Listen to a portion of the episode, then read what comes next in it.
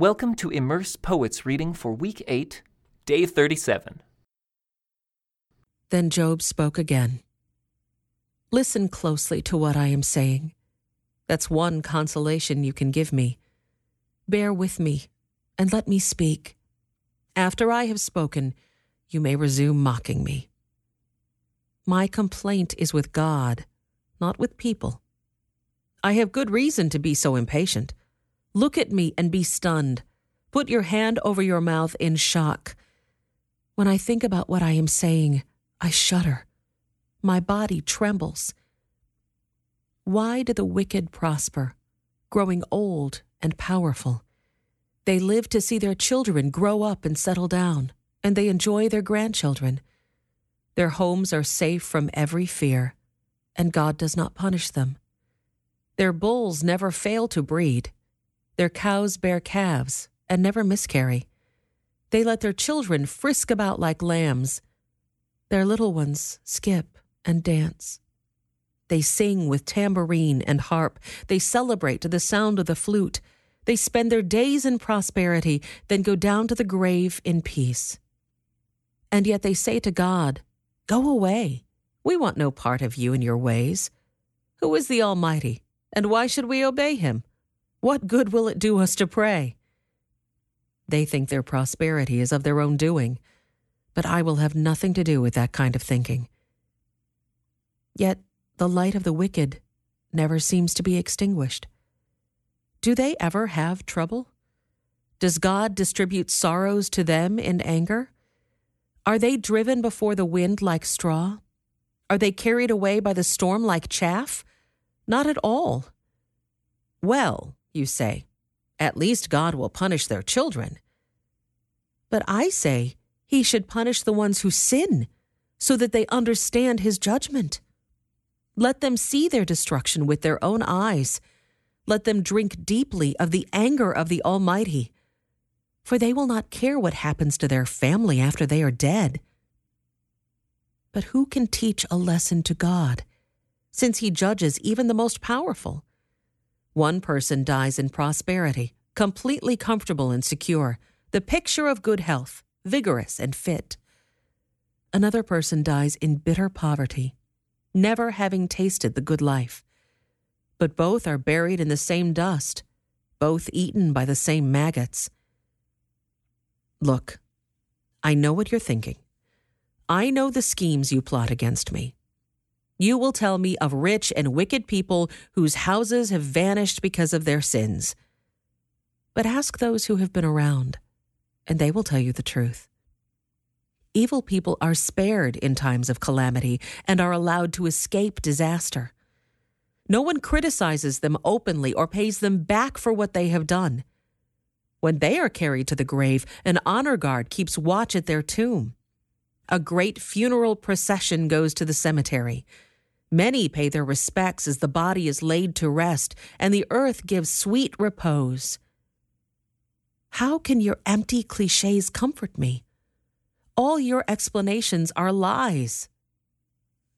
Then Eliphaz the Temanite replied, Can a person do anything to help God? Can even a wise person be helpful to him? Is it any advantage to the Almighty if you are righteous? Would it be any gain to him if you were perfect? Is it because you're so pious that he accuses you and brings judgment against you? No, it's because of your wickedness. There's no limit to your sins. For example, you must have lent money to your friend and demanded clothing as security. Yes, you stripped him to the bone. You must have refused water for the thirsty and food for the hungry. You probably think the land belongs to the powerful, and only the privileged have a right to it. You must have sent widows away empty handed and crushed the hopes of orphans. That is why you are surrounded by traps and tremble from sudden fears. That is why you cannot see in the darkness, and waves of water cover you. God is so great, higher than the heavens, higher than the farthest stars. But you reply, that's why God can't see what I'm doing. How can he judge through the thick darkness? For thick clouds swirl about him, and he cannot see us. He is way up there, walking on the vault of heaven. Will you continue on the old paths where evil people have walked? They were snatched away in the prime of life, the foundations of their lives washed away. For they said to God, Leave us alone. What can the Almighty do to us? Yet He was the one who filled their homes with good things, so I will have nothing to do with that kind of thinking. The righteous will be happy to see the wicked destroyed, and the innocent will laugh in contempt. They will say, See how our enemies have been destroyed. The last of them have been consumed in the fire. Submit to God, and you will have peace.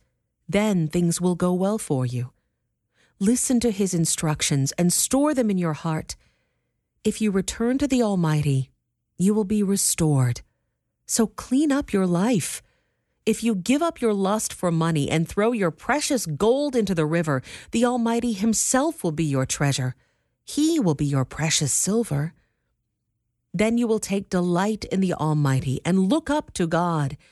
You will pray to Him and He will hear you, and you will fulfill your vows to Him. You will succeed in whatever you choose to do, and light will shine on the road ahead of you. If people are in trouble and you say, Help them, God will save them. Even sinners will be rescued. They will be rescued because your hands are pure. Then Job spoke again. My complaint today is still a bitter one, and I try hard not to groan aloud. If only I knew where to find God, I would go to his court. I would lay out my case and present my arguments. Then I would listen to his reply and understand what he says to me. Would he use his great power to argue with me?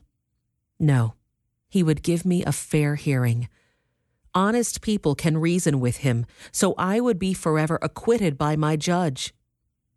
I go east, but he is not there. I go west, but I cannot find him. I do not see him in the north, for he is hidden. I look to the south, but he is concealed. But he knows where I am going. And when he tests me, I will come out as pure as gold. For I have stayed on God's paths, I have followed his ways and not turned aside. I have not departed from his commands, but have treasured his words more than daily food. But once he has made his decision, who can change his mind? Whatever he wants to do, he does so he will do to me whatever he has planned.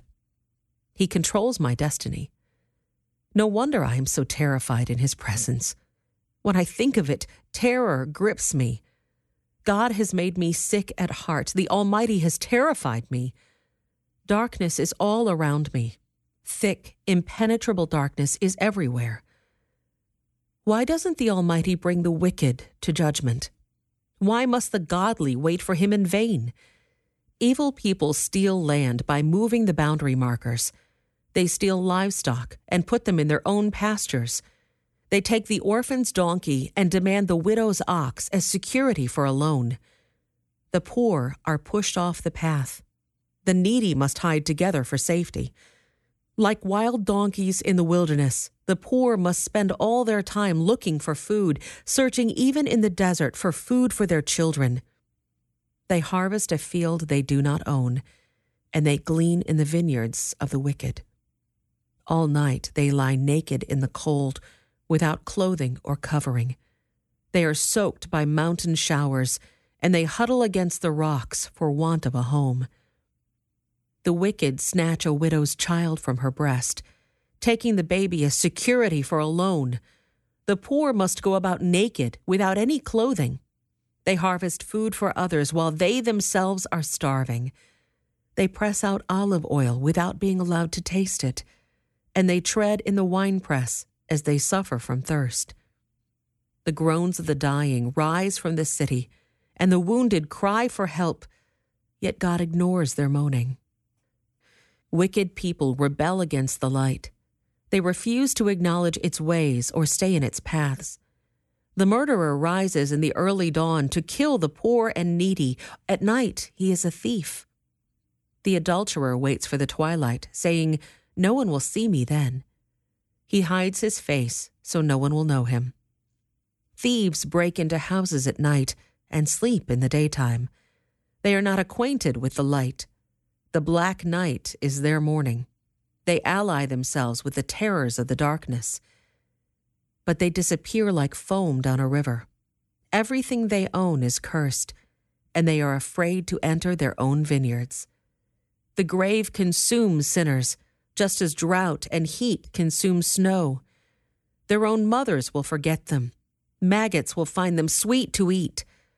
No one will remember them. Wicked people are broken like a tree in the storm. They cheat the woman who has no son to help her. They refuse to help the needy widow. God, in his power, drags away the rich. They may rise high, but they have no assurance of life. They may be allowed to live in security, but God is always watching them. And though they are great now, in a moment they will be gone like all others, cut off like heads of grain can anyone claim otherwise? Who can prove me wrong? Then Bildad the Shuhite replied, God is powerful and dreadful. He enforces peace in the heavens. Who is able to count his heavenly army? Doesn't his light shine on all the earth? How can a mortal be innocent before God? Can anyone born of a woman be pure? God is more glorious than the moon. He shines brighter than the stars. In comparison, people are maggots. We mortals are mere worms. Then Job spoke again. How you have helped the powerless. How you have saved the weak. How you have enlightened my stupidity. What wise advice you have offered. Where have you gotten all these wise sayings? Whose spirit speaks through you? The dead tremble, those who live beneath the waters. The underworld is naked in God's presence. The place of destruction is uncovered. God stretches the northern sky over empty space and hangs the earth on nothing. He wraps the rain in his thick clouds, and the clouds don't burst with the weight. He covers the face of the moon, shrouding it with his clouds. He created the horizon when he separated the waters. He set the boundary between day and night. The foundations of heaven tremble. They shudder at his rebuke. By his power, the sea grew calm. By his skill, he crushed the great sea monster. His spirit made the heavens beautiful, and his power pierced the gliding serpent. These are just the beginning of all that he does, merely a whisper of his power. Who then can comprehend the thunder of his power? This concludes today's Immerse Reading Experience. Thank you for joining us.